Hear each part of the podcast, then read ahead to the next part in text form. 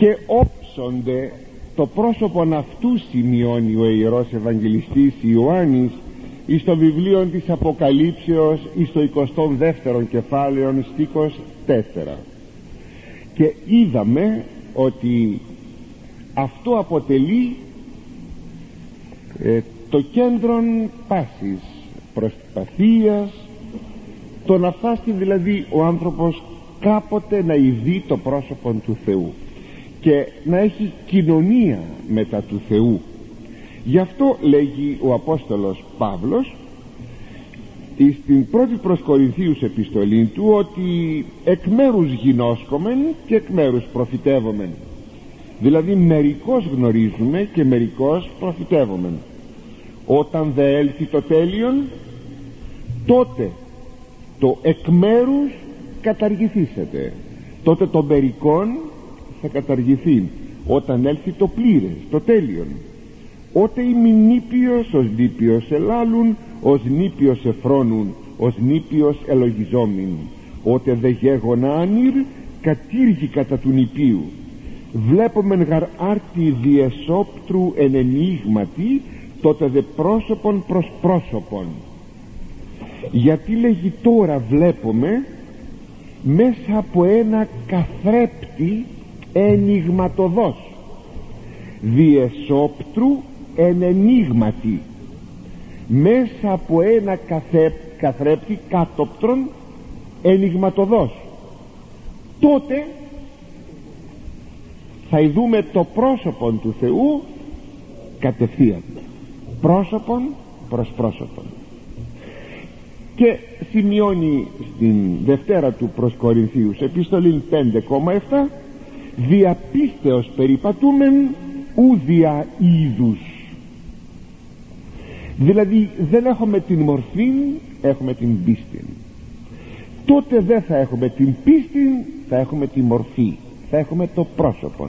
Γι' αυτό λέγει και ο Απόστολος εκεί στο 13 θαυμάσιο 13 εκείνο κεφάλαιο στην πρώτη προς Κορινθίους επιστολή του που αναφέρεται στον ύμνο της αγάπης ότι όλα θα καταργηθούν και η πίστη πως θα καταργηθεί η πίστη; Εκείνο που πιστεύω θα το έχω ήδη.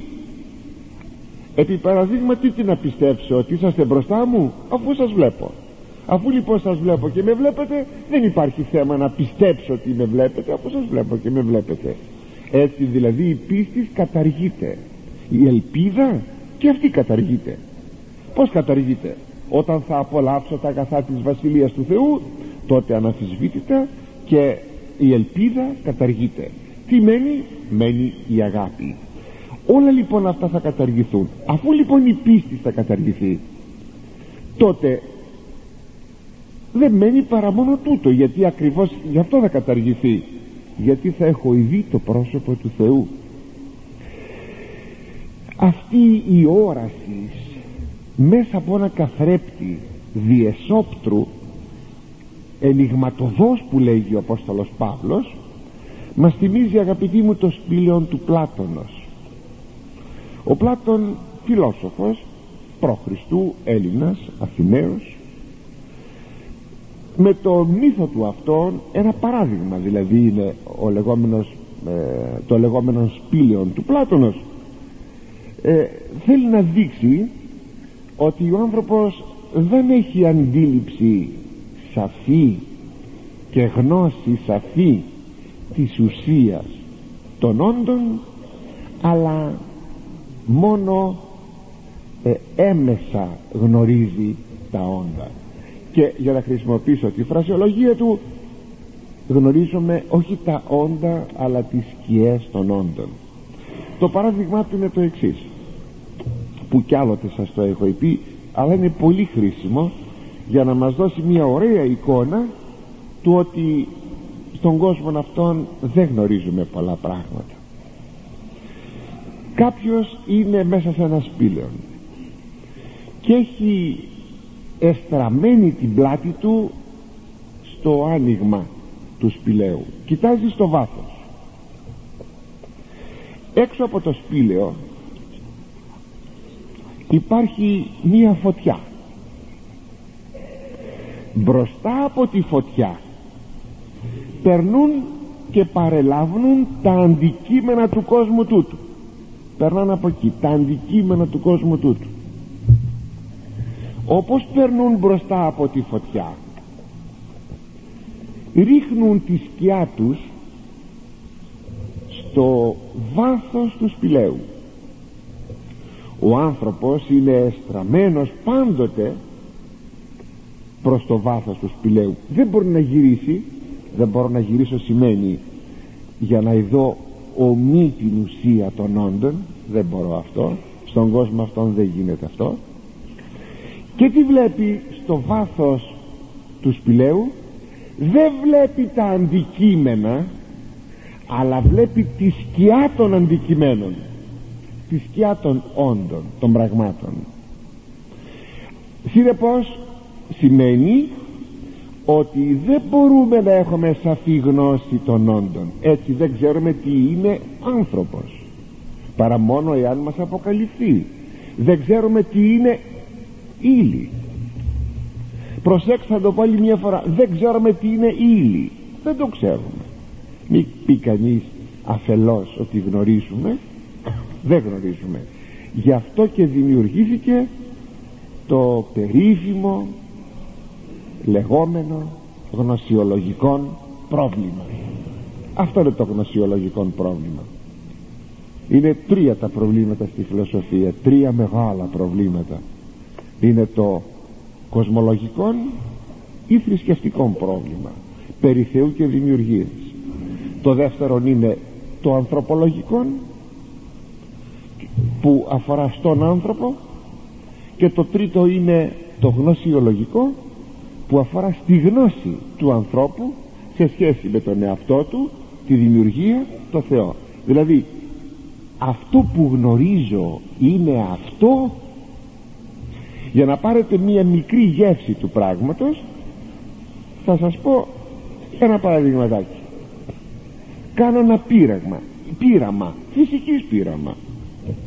Κάνω μετρήσεις και βγάζω συμπεράσματα τα συμπεράσματα που έβγαλα είναι ακριβή. Έχω ακριβή γνώση του φαινομένου ή του αντικειμένου. Όχι. Γιατί; Υπησέρχονται σφάλματα στις μετρήσεις και, το, και η ίδια η ουσία των πραγμάτων μου διαφεύγει. Τι κάνω τώρα; Μετρώ ξαναμετρώ και παίρνω τον μέσον όρο των μετρήσεων. Τη μέση τιμή των μετρήσεων. Και αυτό που πήρα προσεγγίζει την αλήθεια αλλά δεν είναι η ακριβής αλήθεια ψάχνω να βρω τι είναι η ύλη φτιάχνω διάφορες θεωρίες και λέγω η ύλη είναι έτσι είναι έτσι από πού τα βγάζω αυτά; Από τη συμπεριφορά της ύλης. τι είναι όμως αυτή η δομή της ύλης που είναι στηριγμένη μόνο σε θεωρίες; Και οι θεωρίες στηρίζονται μόνο στη συμπεριφορά που έχω δηλαδή σε ενδείξεις και όχι αποδείξεις πάντα θα μου διαφεύγει η πραγματική εικόνα της ουσίας της ύλης.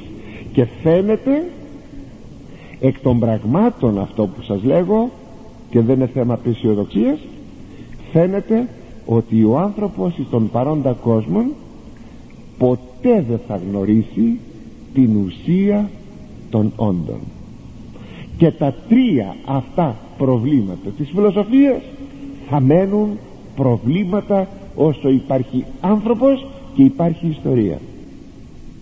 Αυτό ακριβώς θέλει να εκφράσει με αυτά τα λόγια που σας είπα το σπήλαιο του Πλάτωνος.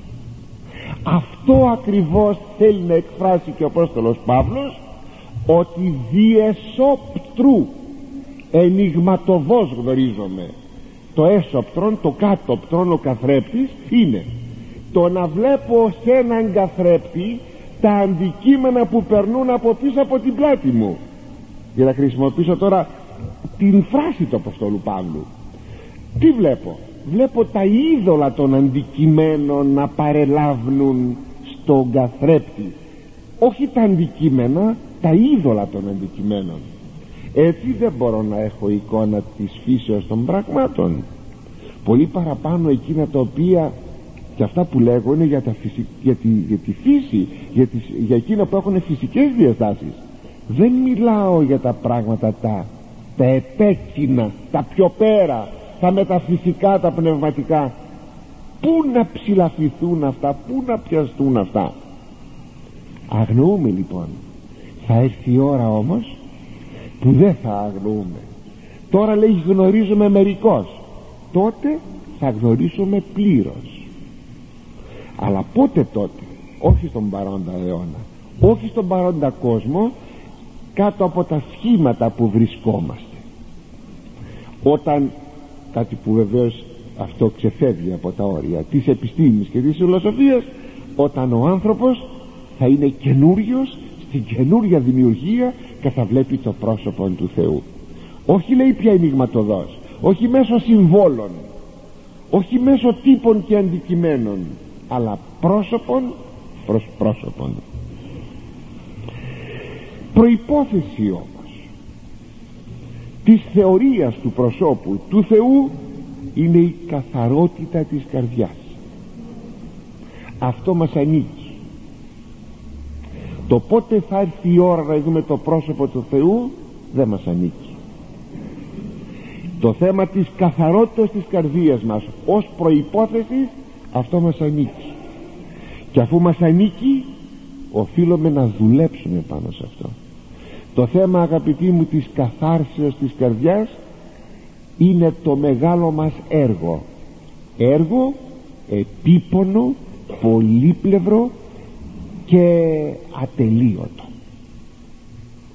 Είναι κρίμα όταν οι άνθρωποι κάποτε μπορούν να λένε ότι τώρα είμαι χριστιανός και ότι είμαι φτασμένος. Και ότι δεν έχω πια τίποτα άλλο να κάνω. Κοινωνώ εξομολογούμε εκκλησιάζουμε δεν έχω τίποτα άλλο να κάνω. Να το ξέρετε. Το έργο του, του, του πιστού το έργο του χριστιανού είναι μέχρι που να πεθάνει η κάθαρση της καρδιάς του. Μέχρι τελευταία του πνοή. Τελευταία στιγμή μπορεί να υπερηφανευθεί γι' αυτό και αναφέρεται για τον Μέγαν Αντώνιον που του είπε ο διάβολος τελευταία στιγμή ότι Αντώνια λέει με ενίκησες ο πονηρότατος δαίμον και ο άνθρωπος που δούλεψε στην έρημο δεκάδες χρόνια 105 ετών απέθανε και έφυγε για την έρημο 20 περίπου ετών. Ο άνθρωπος που δούλεψε δεκάδες χρόνια στην έρημο δεν έμαθε μόνο τι πρέπει να κάνει αλλά και πως πρέπει να το κάνει. Έμεθε και τας μεθόδους. Και μπορούσε να γνωρίζει αυτό που λέγει ο Απόστολος Παύλος. Και τον, να, το νουν του διαβόλου έχοντας νουν Χριστού. Αποκτώντας νουν Χριστού κατενόητας μεθοδίας όπως λέγει ο Απόστολος Παύλος του διαβόλου. Και του λέγει του σατανά όχι ακόμα δεν σε ενίκησα δεν σε ενίκησα. Διότι αν του έλεγε σε ενίκησα μπορούσε να υπερηφανεθεί να επαρθεί. Αντιλαμβάνεστε λοιπόν ότι είναι ένα έργο επίπονο δύσκολο λεπτό. Θέλει αμέριστη την προσοχή του πιστού. Δηλαδή όπως καταλαβαίνετε έχουμε δουλειά έχουμε δουλειά γι' αυτό και ο Κύριος είπε πάνω σε αυτό μακάρι η καθαρή την καρδία ότι αυτοί των Θεών όψονται. Ευτυχισμένοι αυτοί που έχουν καθαρή καρδιά διότι αυτοί θα δουν το Θεό. Ματθαίος 5,8 ξέρετε αυτοί οι μακαρισμοί όπως πολλές φορές τους ερμηνεύουμε δεν δίδουμε το ανάλογο βάθος που πρέπει να δώσουμε. Και τούτο γιατί στερούμεθα της ευρυτέρας και βαθυτέρας γνώσεως της Αγίας Γραφής. Πολλές φορές λέμε πως θα δω το Θεό. Και αυτό το θα δω το Θεό πολλές φορές το ερμηνεύουμε είτε όταν διαβάζουμε μόνοι μας κάποτε και σε κηρύγματα μπορεί έτσι να γίνει ότι απλώς να έχουμε μία συναισθηματικότητα της παρουσίας του Θεού. Όχι αγαπητοί μου. Όταν ο Ευαγγελιστής Ιωάννης λέγει οψόμεθα αυτόν καθώς εστί αποκλείει κάθε περίπτωση ε, συναισθηματικότητος. Και πρόκειται για ό,τι λέγει το ίδιο το γράμμα.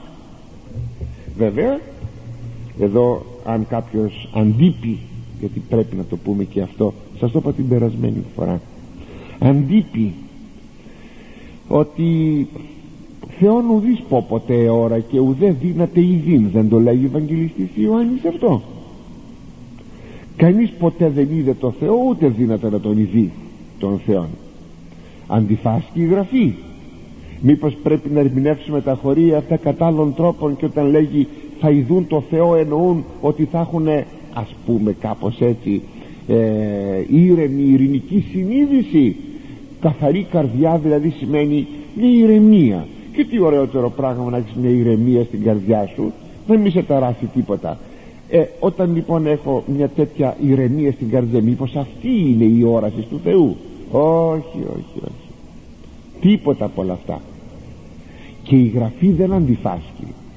Όταν λέγει κανείς δεν είναι το Θεό ούτε δίνεται να τον δει οι πατέρες της Εκκλησίας μας ωραιότατα το τοποθετούν. Λέγει ο Άγιος Γρηγόριος ο θεολόγος που σας το διάβασα την τελευταία φορά σας διαβάζω μάλιστα πως σας το είπα και μικρόν διακύψας λέγει έσκυψα λέγει να ειδώ ούτην πρώτην τε και ακύρατον και εαυτή λεγοδίτη τριάδη γινωσκομένην και όσοι του πρώτου καταπετάσματος ισομένη και υπό τον χερουβίμ συγκαλύπτεται η τελευταία και η σημάς θάνουσα δηλαδή η ουσία του Θεού τρόποντινά χαρακτηρίζεται εις την πρώτη και εις την τελευταία και η μεν πρώτη η ουσία γνωστή στο Θεό στον εαυτό του αφέατη αυτή η ουσία και η τελευταία δεν είναι παρά η ενέργεια του Θεού που είναι ούτως υπήν το εξωτερικό περίβλημα ας το πω έτσι της ουσίας του Θεού. Είναι η ενέργεια του Θεού άκτιστος γιατί είναι Θεότης και έρχεται σε επαφή με την κτιστή δημιουργία. Ενώ η πρώτη ουσία είναι ε, τελείως μονομένη και δεν έρχεται καθόλου σε επαφή με την κτιστή δημιουργία. Και είναι γνωστή μόνο στο Θεό. Όταν λέγει ε, ο Ιερός Ευαγγελιστής Ιωάννης ότι το Πνεύμα του Θεού ερευνά και τα βάθη του Θεού αυτό θέλει να πει. Μόνο το τρίτον πρόσωπο που είναι Θεός γνωρίζει το Θεό την ουσία τον εαυτό του. Τον εαυτό του. Και το ένα πρόσωπο γνωρίζει το άλλο αλλά δια των ενεργειών γνωρίζουμε τον Θεό και θα είδαμε το πρόσωπο του Θεού εν προσώπο Ιησού Χριστού. Σας τα έλεγα την περασμένη φορά αυτά. Αλλά συμπληρώνει ο Ευαγγελιστής Ιωάννης όταν λέγει ότι και οψόμεθα αυτόν καθώς εστί αναφερόμενοι στις προϋποθέσεις για να ειδούμε το πρόσωπο του Θεού και λέγει και πας ο έχων την ελπίδα ταύτην και καθένας που έχει αυτή την ελπίδα ποια ελπίδα την ελπίδα της θεωρίας του προσώπου του Θεού αγνίζει εαυτόν καθώς εκείνος αγνός εστί καθαρίζει λέγει τον εαυτόν του βλέπετε συμφωνία Αγίας Γραφής. Μακάρι καθαρή την καρδία ότι αυτοί τον θεονόψονται. Αγνίζει λοιπόν τον εαυτόν του όπως και εκείνος λέγει ο Χριστός είναι καθαρός είναι αγνός. Και συνεχίζει ο Ευαγγελιστής Ιωάννης στην Αποκάλυψη και λέγει και όψονται τον Θεόν το πρόσωπο του Θεού και το όνομα αυτού επί των μετόπων αυτών. Και το όνομά του στα μέτωπα των πιστών. Ήδη στον άγγελο της Φιλαδελφίας στην αρχή του βιβλίου της Αποκαλύψεως σημειώνει εκεί ο ίδιος ο Χριστός. Και γράψω επ' αυτόν το όνομα του Θεού μου και το όνομα της πόλεως του Θεού μου της καινής Ιερουσαλήμ ή η οποία καταβαίνει εκ του ουρανού από του Θεού μου και το όνομά μου το κενόν το καινούριο μου όνομα. Τι σημαίνει εγγραφή αυτού του ονόματος επί των μετόπων; Σημαίνει ιδιοκτησία του Θεού ότι δηλαδή οι κάτοικοι της πόλεως της Νέας Ιερουσαλήμ είναι η ιδιοκτησία του Θεού είναι κτήμα του Θεού. Ή το τότε, τότε όταν εγγράφεται η Αποκάλυψη γιατί μερικά τέτοια ξέρετε μας πειράζουν. Σήμερα που έχουμε τη δημοκρατία μας πειράζουν. Όταν ακούμε είμαι χτήμα κάποιου Κυρίου ας ήμουνα όχι χτήμα κάτι περισσότερο από χτήμα του Θεού και ας ήμουνα κοντά στο Θεό. Βλέπετε σήμερα όλα αυτά τα συστήματα τα, τα πολιτιακά που έχουμε φτιάξει και να κυβερνόμεθα μας έχουν ευαισθητοποιήσει ώστε όπως σας έλεγα μια περασμένη φορά φτάνουμε στο σημείο να μην ανεχόμεθα καν τις ευχές που λέει η Εκκλησία μας ότι μην φεύγεται ο δούλος του Θεού ποιος δούλος λέει για ποιος δούλος ας ήμουνα δούλος του Θεού και δεν θα ήθελα τίποτα άλλο στη ζωή μου. Είναι όμως μία ανάλογη πράξης η οποία σημειώνεται τότε των κυρίων επί των δούλων επειδή ήταν τότε η δούλη ιδιοκτησία των κυρίων και έτσι ακριβώς όπως και εμείς σήμερα επί αντικειμένων το κάνουμε αυτό. Όταν πρόκειται να ταξιδέψω και έχω μία βαλίτσα γράφω επάνω στη βαλίτσα το όνομά μου. Τι σημαίνει αυτό; Να μην μου χαθεί η βαλίτσα. Που δηλώνει γράφοντας το όνομά μου ότι είναι η ιδιοκτησία μου η βαλίτσα. Έτσι σημαίνει ότι το όνομα του Χριστού επάνω στο, στο μέτωπο των πιστών σημαίνει ότι είναι η ιδιοκτησία του Χριστού. Αλλά είναι το όνομα του Θεού το όνομα του Χριστού και το όνομα της πόλεως.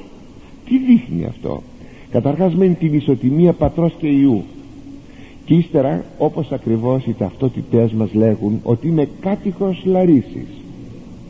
Και έβγαλα την αστυνομική μου ταυτότητα στην Λάρισα. Αυτό γιατί δεν με σκανδαλίζει; Γιατί μπορώ να ανήκω σαν πολίτη σε μια πόλη και είμαι γραμμένος στα μητρώα αυτής της πόλεως; Γιατί αυτό δεν με σκανδαλίζει και με σκανδαλίζει όταν διαβάζω την Αγία Γραφή ότι μπορεί να είμαι η διοκτησία του Θεού; Αγαπητοί μου ας αναθεωρούμε μερικά πραγματάκια. Ωστόσο λέει ο Άγιος Ανδρέας Κεσαρίας έξουσι θα έχουν αντί του χρυσού πετάλου ου πάλε ορχερεύσε φόρη ο αρχαίρευς της Παλαιάς Διαθήκης εφόρει ένα χρυσό πέταλον ε, που έγραφε εκεί το θείο όνομα. Ούκ επί των μετόπων μόνον το θείο όνομα αλλά και εν τες καρδίες εγκεχαραγμένων δηλούν την εις αυτόν παγίαν και πεπαρισιασμένη αγάπη και αμετάθετον.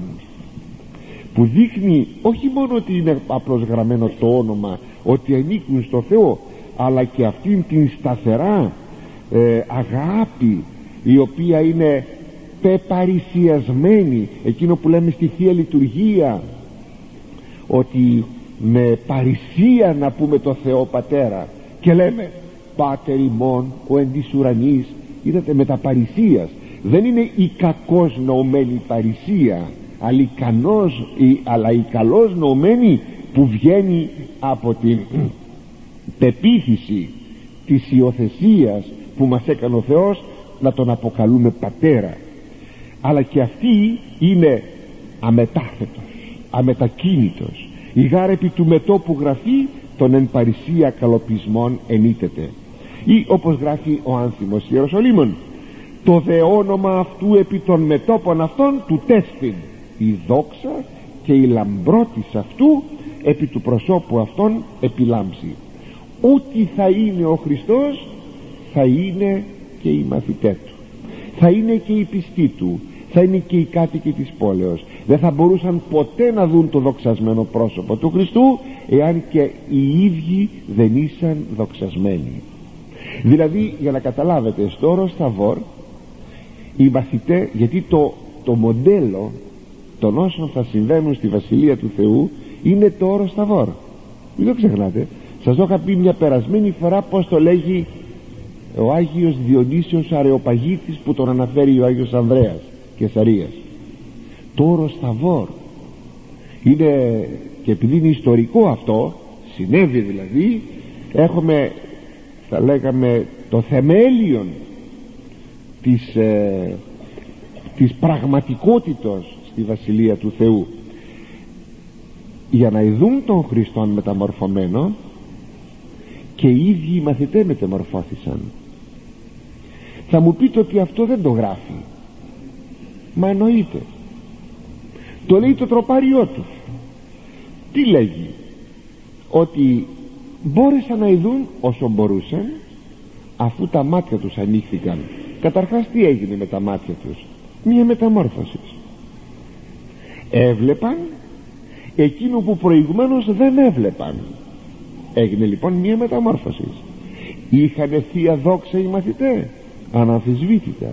Σας θυμίζω πάλι εκείνο το χιλιοϊπωμένο παράδειγμα επειδή είναι και ε, των καιρών μας παράδειγμα με τον Άγιον Σεραφείμ του Σάροφ που τον επισκέφθη εκεί στο δάσος ένας παλιός του μαθητής ο Μοτοβόλο, Μοτοβίλοφ και του λέγει ε, πως μπορώ λέει να ξέρω ότι έχω το πνεύμα του Θεού; Και λέγει ο Άγιος Σεραφείμ να κοίταξέ με λέγει και είδα λέγει ο Μοτοβίλοφ ένα πρόσωπο να λάμπει. Λογαριάστε σαν να βλέπετε ένα δίσκο του ηλίου που να έχει μέσα μάτια, μύτη, στόμα. Δηλαδή σαν ήλιος έγινε το πρόσωπο του Αγίου Σεραφείμ. Και του λέει ο Άγιος Σεραφείμ άκουσε με το δήλο δεν θα μπορούσες να με δεις αυτό είναι το σπουδαίο εάν και εσύ αυτή την ώρα δεν ήσουν το ίδιο ώστε λοιπόν θα είμεθα ότι θα είναι και ο Χριστός. Εξάλλου θα το δούμε και λίγο πιο κάτω όταν ακριβώς αναφέρεται στο ότι ο Χριστός είπε και οι δίκαιοι εκλάμψουσιν ως ο ήλιος εν τη βασιλεία του πατρός αυτών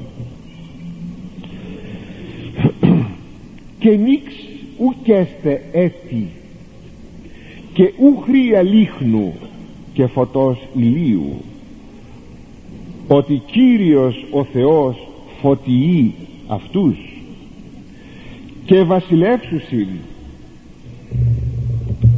εις τους αιώνας των αιώνων. Και θα βασιλεύσουν εις τους αιώνας των αιώνων. Δεν υπάρχει λέγει εκεί ανάγκη λιχναριού και φωτός ηλίου γιατί ο Κύριος ο Θεός τους φωτίζει και θα βασιλεύσουν μαζί του αιωνίως δηλαδή ακόμη μια φορά γιατί ξαναυπόθηκε με το κλείσιμο του βιβλίου της Αποκαλύψεως αναδεικνύεται και αρνητικά και θετικά αυτή η ιδέα του διαρκούς και αιωνίου φώτος που θα βασιλεύει στην πόλη του Θεού και που πηγή αστήρευτη στην πόλη αυτή θα είναι αυτός ο ίδιος ο Θεός που θα κατοικεί σε αυτή και έτσι θα είναι περιττή η παρουσία κάθε άλλης φωτεινής πηγής είτε φυσικής είτε τεχνητής. Ή όπως γράφει ο Άγιος Ανδρέας είδε η δίκαιη ως φυσίν ο Χριστός ως ο ήλιος λάμψουσιν πως λιχνίας ή και ηλιακού φωτός εστεχρία της των Κύριων της δόξης φωτισμών και βασιλέα έχουσιν η φού ατελευτήτως εις αιώνας αιώνων βασιλευθίσονται μάλλον δε αυτό συμβασιλεύσουσι κατά των θείων Απόστολων αφού ο Χριστός το είπε θα λάμψουν όλοι σαν τον ήλιο. Δεν υπάρχει ανάγκη πια να υπάρχει ηλιακόν φως ή άλλο οποιοδήποτε φως είναι αυτή η τελευταία ουσία του Θεού η ενέργεια που σας έλεγα προηγουμένως. Όσο η Βασιλεία Ιόνιος όσο και η κόλαση Ιόνιος που πάρα πολλές φορές σας το έχω αδελφοί μου το ε, τονίσει αναφέρεται από τον ίδιο το λόγο του Χριστού στα Ευαγγέλια όταν λέγει Ματθαίος 25 46 και απελεύσανται ούτε εις κόλαση αιώνιον ή δε δίκαιοι εις ζωήν αιώνιον. Αν σκεφτεί κανείς ότι αυτή η αιωνία βασιλεία είναι κάτι που δεν τελειώνει ποτέ προκαλείται ήλιγκος στον άνθρωπο. Έχουν πολλά παραδείγματα υποθεί γύρω από το θέμα μιας γεύσεως της αιωνιότητος. Πολλά δεν θα αναφέρω κανένα αλλά εάν καθίστε να σκεφτείτε τι, τι θα πει δεν τελειώνει ποτέ πράγματι προκαλείται ήλιγκος. Εν τούτης, έτσι διαγράφεται η πορεία της δημιουργίας και η ιστορία του ανθρώπου που τελειώνει παρά την πτώση του ανθρώπου και την παράδοση της δημιουργίας στη φθορά και στο θάνατο με το να γίνει καινούρια η δημιουργία και ο άνθρωπος να αποκτήσει την αιωνία ζωή και τη βασιλεία του Θεού. Και έτσι όλα αυτά να ξαναγίνουν πάλι καινούρια κοντά στο Θεό. Θα λέγαμε με το χωρίο αυτό ουσιαστικά τελειώνει το βιβλίο της Αποκαλύψεως δεν μένει παρά μόνο ο επίλογος του βιβλίου της Αποκαλύψεως και ολοκληρωτικά πλέον τελειώνει το βιβλίο αυτό. Πως τελειώνει; Και βασιλεύσουσι εις τους αιώνας των αιώνων. Αν κανείς μελετήσει ολόκληρη την Αγία Γραφή και προπαντός το βιβλίο της γενέσεως που αναφέρεται στη δημιουργία του κόσμου και το βιβλίο της Αποκαλύψεως που αναφέρεται στην αναδημιουργία του κόσμου τότε βλέπει κατά έναν πανοραματικών τρόπο το σχέδιο του Θεού μέσα στη σοφία του τη δύναμή του και την αγάπη του. Και αν κανείς ερωτήσει τι είναι ο χριστιανισμός θα μπορούσαμε να υπούμε. Η διόρθωση και η αναδημιουργία του παντός. Και η μέθεξη του παντός με το χ δηλαδή στη ζωή του αιωνίου Θεού. Αυτό είναι ο χριστιανισμός. Εάν έτσι το σκεφτούμε τότε θα αγαπήσουμε με όλη τη δύναμη της ψυχής μας στο Θεό δεν έχουμε όμως σαφή εικόνα του χριστιανισμού. Τον χριστιανισμό τον βλέπουμε στενόκαρδα και προπαντός σαν ένα ηθικό σύστημα ή ακόμα και ένα πολιτιστικό ή κοινωνιστικό πόσες φορές θα τα έχω πει αυτά. Όχι αγαπητοί. Ο χριστιανισμός έρχεται να αναδημιουργήσει ό,τι έπεσε να αφαρτήσει ό,τι εφάρει και να αθανατήσει ό,τι μπήκε μέσα στο χώρο, στο χώρο του θανάτου. Αυτό έρχεται να το κάνει καινούριο και να ξαναγυρίσει πάλι πίσω ό,τι έφυγε από το Θεό. Τον άνθρωπο και ολόκληρη τη δημιουργία. Αυτό είναι ο χριστιανισμός. Και αν έτσι πραγματικά επαναλαμβάνω μπορούμε να συλλάβουμε και να νιώσουμε την έννοια του χριστιανισμού τότε θα αγαπήσουμε με όλη τη δύναμη της ψυχής μας τον αίτιον της σωτηρίας μας των Άγιων Τριαδικών Θεών. Και εισερχόμεθα με τη βοήθεια του Θεού εις τον επίλογο του όλου βιβλίου που αρχίζει από τον στίχον 6 του τελευταίου κεφαλαίου του 22ου η σκηνοθεσία του επιλόγου μοιάζει με τη σκηνοθεσία του προλόγου και κλείει όπως άνοιξε το βιβλίο με τη ρητή διαβεβαίωση της αληθείας του περιεχομένου που εγγυητής αυτής της αληθείας είναι ο Χριστός όπως ομοίως αναφέρεται και ρητός υπογραμμίζεται η γρήγορη η ταχεία δευτέρα του παρουσία ξανά στον κόσμο. Αυτό είναι ο επίλογος. Και σας διαβάζω. Και λέγει μη ούτε οι λόγοι πιστοί και αληθινοί και ο Κύριος ο Θεός των πνευμάτων των προφητών απέστειλε τον άγγελον αυτού δείξε της δούλης αυτού αδιγενέσθε εντάχει και μου λέγει αυτοί οι λόγοι είναι αξιόπιστοι και αληθινοί.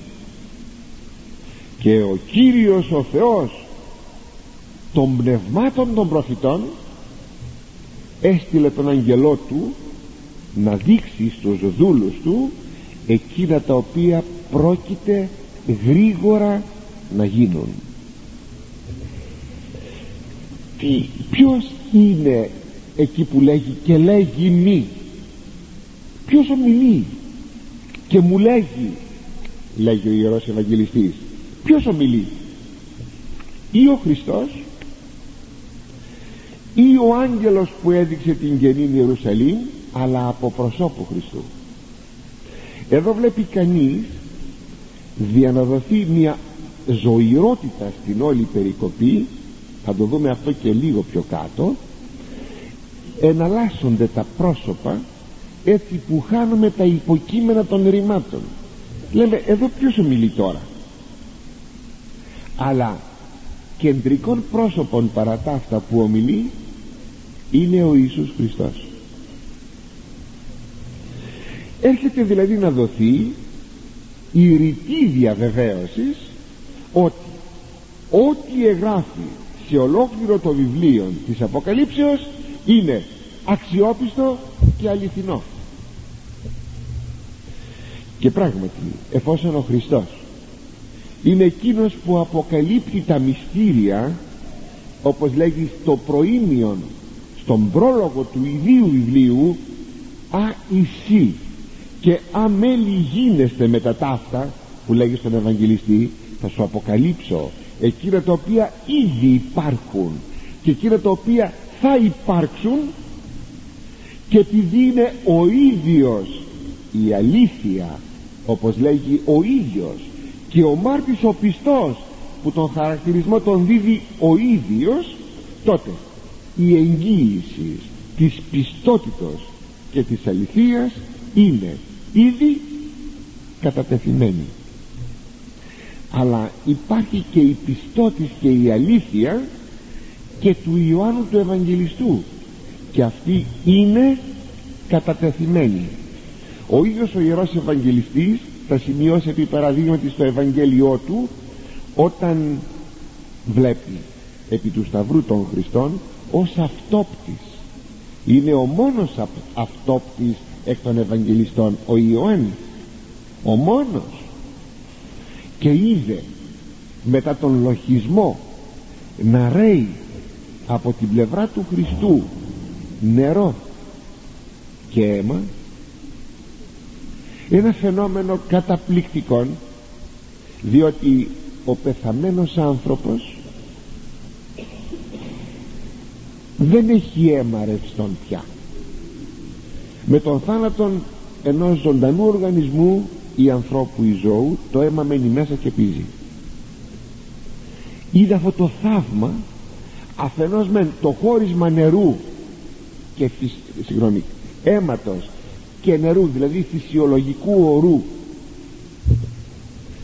που αυτό συμβαίνει στον θάνατο και ταυτοχρόνως τη ροή που δεν συμβαίνει στον θάνατο ένα θαύμα και ότι είδε πίσω από αυτό το θαύμα ένα άλλο θαύμα.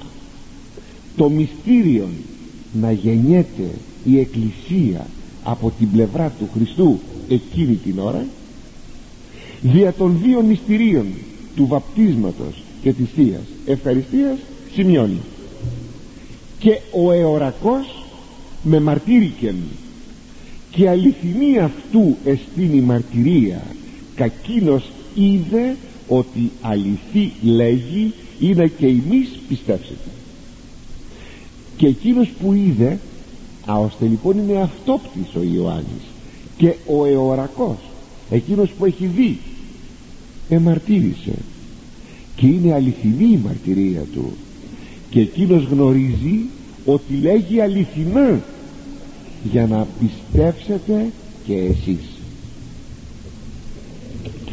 Και είναι μια μαρτυρία αγαπητή που βγαίνει όπως και των άλλων μαθητών από την αυταπάρνηση της μαρτυρικής ζωής των. Και ποια είναι αυτή η πηγή της Αποκαλύψεως όσων γράφονται στο βιβλίο της Αποκαλύψεως. Είναι ο Θεός των πνευμάτων των προφητών. Ποιος είναι ο Θεός των πνευμάτων των προφητών; Σημειώνει ο Αρέθας ότι τούτο ισοδυναμεί με το ο Κύριος του προφητικού χαρίσματος είναι ο Θεός που έδωκε το προφητικό χάρισμα εις τους προφήτες. Και συνεπώς και στον Ιωάννη τον Ευαγγελιστή που του δίδει εδώ το προφητικό χάρισμα για να προφητεύσει εκείνα τα οποία υπάρχουν αισί και εκείνα τα οποία πρόκειται να υπάρξουν. Δηλαδή θα λέγαμε είναι το ίδιο που γράφει και το προήμιον του βιβλίου.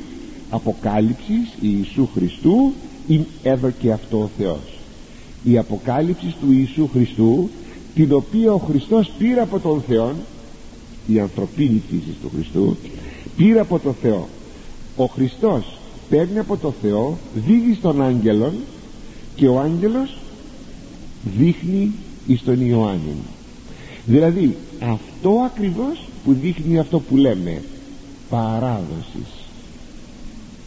Αλλά πολλές φορές στο βιβλίο της Αποκαλύψεως συμπλέκεται το πρόσωπο του Χριστού με το πρόσωπο ενός αγγέλου που δείχνει τα καθέκαστα αλλά εδώ θέλει να τονιστεί κυρίως αυτό το σημείο που σας είπα αυτό που λέμε παράδοσης.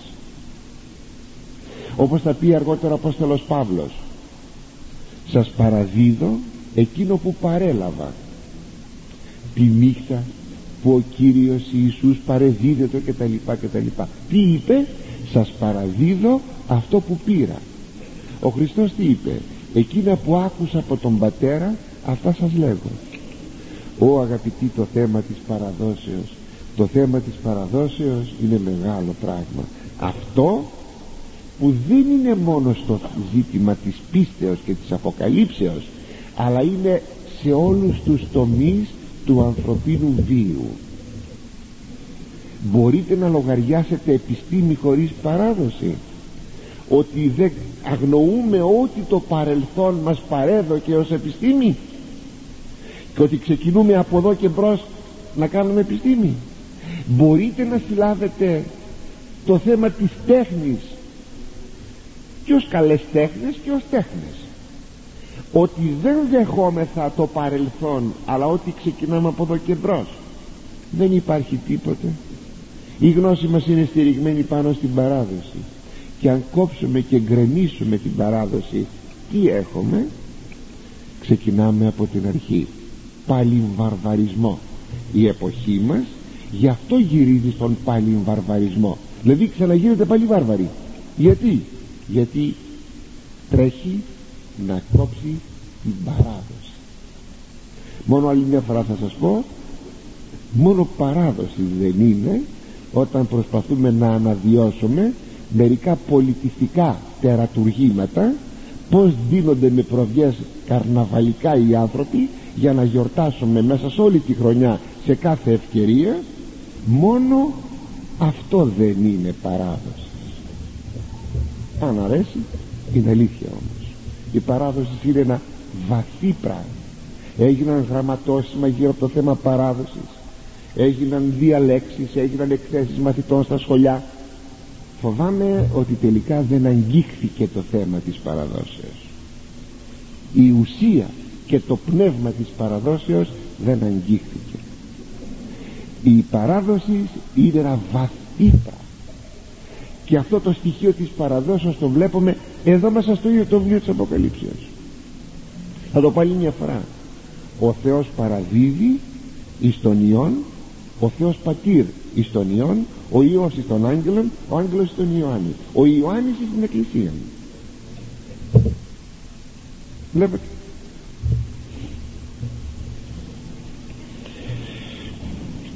ωστόσο όταν λέγει ότι ο Θεός είναι ο Κύριος των προφητών και οι αληθινοί προφήτες ποτέ δεν μίλησαν εξιδίοντον ή από μία ανθρωπίνη επίνεια αλλά ό,τι έβαζε ο Θεός στο στόμα τους αυτό το γράφει ο Απόστολος Πέτρος ως εξής. Και ας το ξέρουμε γιατί είναι πολύ σπουδαίο. Β Πέτρος 1,21 ούγαρ θελήματι ανθρώπου νέχθη ποτέ προφητεία. Αλυποπνεύματος Αγίου φερόμενοι ελάλησαν Άγιοι Θεού άνθρωποι. Δεν είναι λέγει ποτέ δεν, δεν έφτασε μια προφητεία να είναι προϊόν θελήματος ανθρώπου. Αλλά το Πνεύμα του Θεού ελάλησε και άνθρωποι φερόμενοι υπό του Αγίου Πνεύματος Άγιοι άνθρωποι του Θεού άνθρωποι ελάλησαν. Δηλαδή η πηγή της προφητείας είναι το Άγιο Πνεύμα διότι το Πνεύμα το Άγιον δίνει το χάρισμα της προφητείας. Εξάλλου εδώ θα παρακαλέσω προσέξτε αυτό το σημείο προσέξτε αυτό έγινε πολύ αντιληπτό τέσσερα χρόνια που κάνουμε το βιβλίο της Αποκαλύψεως. Τέσσερα χρόνια. Είμαι θα αγαπητοί μου, είμαι θα αγαπητοί μου στην 96η ομιλία ότι τόσο το πνεύμα όσο και το γράμμα του βιβλίου της Αποκαλύψεως έχει το παράλληλό του σε ολόκληρη την Αγία Γραφή και την Καινή και την Παλαιά Διαθήκη. Είδατε πόσες φορές έχω επιστρατεύσει τον Ισαΐα κυρίως αλλά ολόκληρη την Αγία Γραφή και τους λόγους του Κυρίου του Χριστού. Γιατί το έκανα αυτό; Το έκανα αγαπητοί για να δούμε ότι το βιβλίο της Αποκαλύψεως δεν παραδοξολογεί. Αλλά είναι και στο γράμμα του και στο πνεύμα του παράλληλο με όλα τα άλλα βιβλία της Αγίας Γραφής. Γιατί το λέγω αυτό; Διότι απλούστατα πρέπει να συμμορφωθούμε με, το, με μακήρα τα οποία εξαγγέλει το βιβλίο της Αποκαλύψεως και κάτι ακόμα. Γίνεται μια κατοχύρωση των θέσεων της Αποκαλύψεως με τα παράλληλα στοιχεία, χωρία σε όλη την Αγία Γραφή. Και κάτι ακόμα που είναι εκείνοι που λέγουν ότι μη το πιάνεις στο βιβλίο της Αποκαλύψεως; Άστο. Και αν ακόμη φοβούνται ας πούμε λίγο δικαιολογημένα που είναι ένας φόβος του παρελθόντος δεν επιτρέπεται να τον έχουμε τον φόβο αυτόν παρότι γίνεται κακοποίησης από τους αιρετικούς. Γιατί τάχα μόνο το βιβλίο της Αποκαλύψεως τυχαίνει κακοποίησεως εκ μέρους των αιρετικών τα άλλα βιβλία της Αγίας Γραφής δεν τυχαίνουν κακοποίησεως από τους αιρετικούς. Αλλά το να φτάνουμε στο σημείο να μπορούμε να κρίνουμε και να κατηγορούμε ποιος είναι αυτός που ερμηνεύει την Αγία Γραφή και, ποιος, και πως τολμάει να ερμηνεύει είναι πολύ. Πάει πολύ. Αγαπητοί μου προσέξτε δόξα τω Θεώ ξεκινούν αρκετοί να ερμηνεύουν την Αγία Γραφή ορθόδοξοι και σπουδαίοι.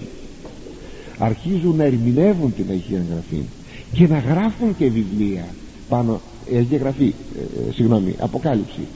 Και να γράφουν και υπομνή, λεπώς, ε, ε, ερμηνεία πάνω στην, στο βιβλίο της Αποκαλύψεως. Αυτό είναι σπουδαίο. Σημαίνει ότι άρχισε να κρίνεται η αναγκαιότητα της μελέτης του βιβλίου αυτού. Και πρέπει να αρχίσουμε να το μελετούμε.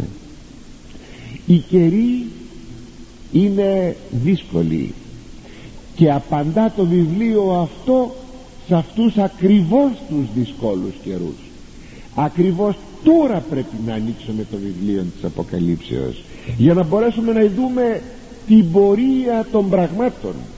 Μια πορεία η οποία δεν συλλαμβάνεται από τους φακούς των φωτορεπόρτερ και τα έξυπνα μάτια των δημοσιογράφων.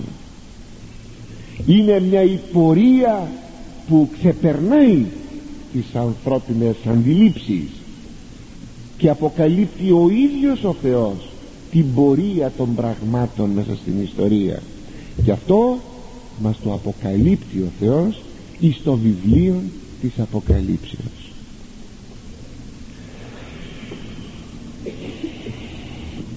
Είναι ακόμη αξιοπαρατήρητο ότι συχνά αναφέρεται στο βιβλίο το αδιγενέστε που εκφράζει την προφητικότητα του βιβλίου εκείνα τα οποία πρέπει να γίνουν. Γιατί πράγματι είναι ένα προφητικό βιβλίο. Αλλά η προφητική έκθεση του βιβλίου δεν είναι μια ξηρά πρόγνωσης. Μελώντων γενέστε εκείνα τα οποία πρόκειται να γίνουν αλλά διανθίζεται όπως είναι η μέθοδος της Αγίας Γραφής όχι μόνο σε αυτό το βιβλίο αλλά και σε όλα τα άλλα τα βιβλία της με πλήστα όσα άλλα στοιχεία όπως είναι το θεολογικό, το δογματικό, το ποιμαντικό, το ιστορικό στοιχείο και άλλα πολλά είναι το βιβλίο από μια άποψη της Αποκαλύψεως. Θαυμάσιο παραμυθιτικό και παρηγορητικό βιβλίο. Θαυμάσιο. Για ότι επιτελείται και τελεσιουργείται εις αυτόν τον κόσμο που κατέχεται από το σατανά. Έτσι βλέπει κανένας ότι το βιβλίο αυτό είναι ό,τι πρέπει στην εποχή μας. Εκείνο δε το εντάχει που λέγει ο Χριστός ότι αν γενέστε εντάχει γρήγορα που γίνεται μια διαρκής υπομνημάτισης αυτού του εντάχει καθόλου το μήκος της αποκαλύψεως ενθυμίστε πόσες φορές το έχουμε αναφέρει δείχνει ότι όσα περιγράφονται στο βιβλίο αυτό πρόκειται σύντομα να πραγματοθούν βέβαια τηρουμένων πάντοτε των ιστορικών αναλογιών διότι θα λέγαμε δεν αναφέρονται αυτά σε μια, στο μήκος μιας ανθρωπίνης ζωής. Εδώ είναι παγκόσμια τα πράγματα. Αυτά αναφέρονται στην ιστορία και στην αιωνιότητα. Έχουμε θα λέγαμε δυο σκηνές. Η μια είναι μπροστά από την άλλη. Η πρώτη σκηνή είναι η ιστορία. Πίσω από την σκηνή της ιστορίας είναι η αιωνιότητα. Η σκηνή της αιωνιότητος. Τηρουμένων λοιπόν αυτών των αναλογιών βλέπει κανένας όλα αυτά ότι θα γίνουν εντάχει και ακόμη ότι η Δευτέρα του Χριστού παρουσία είναι επιθύρες. Δηλαδή είναι έξω από την πόρτα μας. Όλα αυτά αποτείνονται βέβαια στους δούλους του Θεού όπως λέγει σαφώς οι οποίοι αποτελούν και τον προσέξτε μια λέξη που θα πω των κλειστών λαών του Θεού.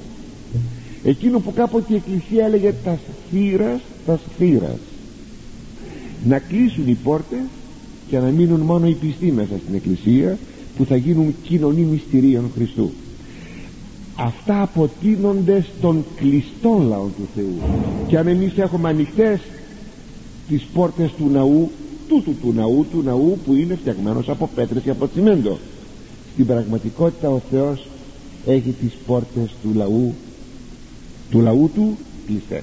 Είναι κλειστός ο λαός του Θεού. Είναι η αληθής εκκλησία που έρχεται τώρα να κατανοήσει το βιβλίο της Αποκαλύψεως. Γιατί απλούστατα έξω από το λαό του Θεού έξω από την εκκλησία το βιβλίο της Αποκαλύψεως δεν κατανοείται και απορρίπτεται. Μόνο οι πιστοί δέχονται λοιπόν την Αποκάλυψη διότι μόνοι αυτοί έχουν το Πνεύμα του Άγιον που είναι μέσα στην Εκκλησία.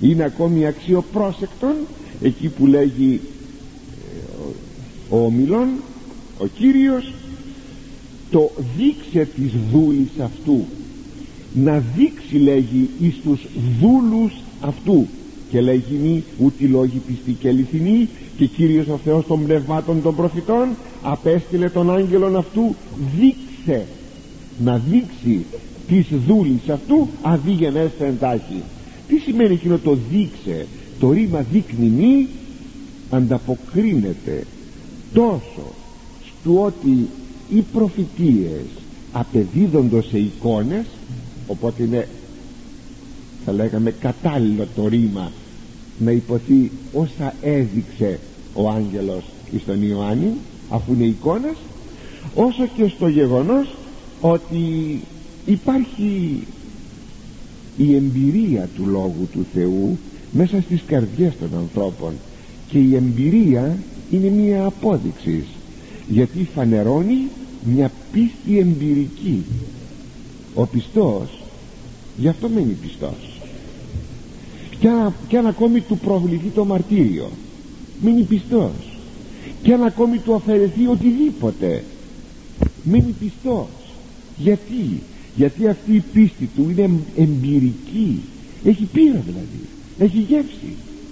Και εκείνο το ήρθε να δείξει δείχνει ότι ο πιστός όλα αυτά τα πράγματα που ο Θεός αποκαλύπτει δεν τα αποκαλύπτει μέσα σε ένα βιβλίο το οποίο βιβλίο το διαβάζουν οι πιστοί ταυτοχρόνως γίνεται και μια αποκάλυψη μέσα στις καρδιές των ανθρώπων του λαού του Θεού.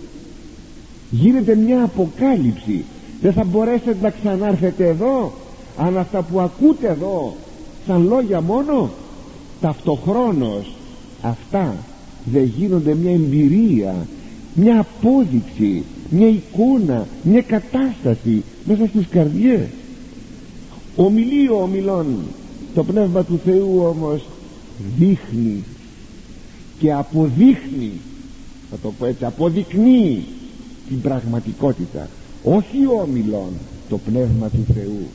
Ο Παύλος ομίλει το Πνεύμα το Άγιον δίνει για την καρδία Λιδίας εκείνο ξεκλείδωνε την καρδιά της Λιδίας ώστε να φτάσει να πει αν με κρίνατε άξια στον Κύριον ελάτε στο σπίτι μου να σας φιλοξενήσω η πρώην ειδωλολάτρησα και ίσως και προσήλυτος μετά τα αυτά πως εδέχτηκε το μήνυμα του Ευαγγελίου από το Πνεύμα του Θεού.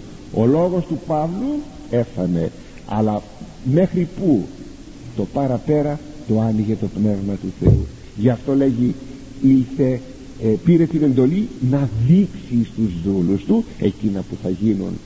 Βλέπετε λοιπόν ότι έχουμε αυτή την εμπειρική πίστη. Και όταν ο άνθρωπος δεν φτάσει να έχει αυτή την εμπειρική πίστη τότε είναι έολος στη ζωή του. Όταν αποκτήσει αυτή την εμπειρική πίστη τη γεύση όπως λέγει η Γραφή γεύσαστε και είδατε ότι Χριστός ο Κύριος τότε και πήλε άδου δεν μπορούν να τον μετακινήσουν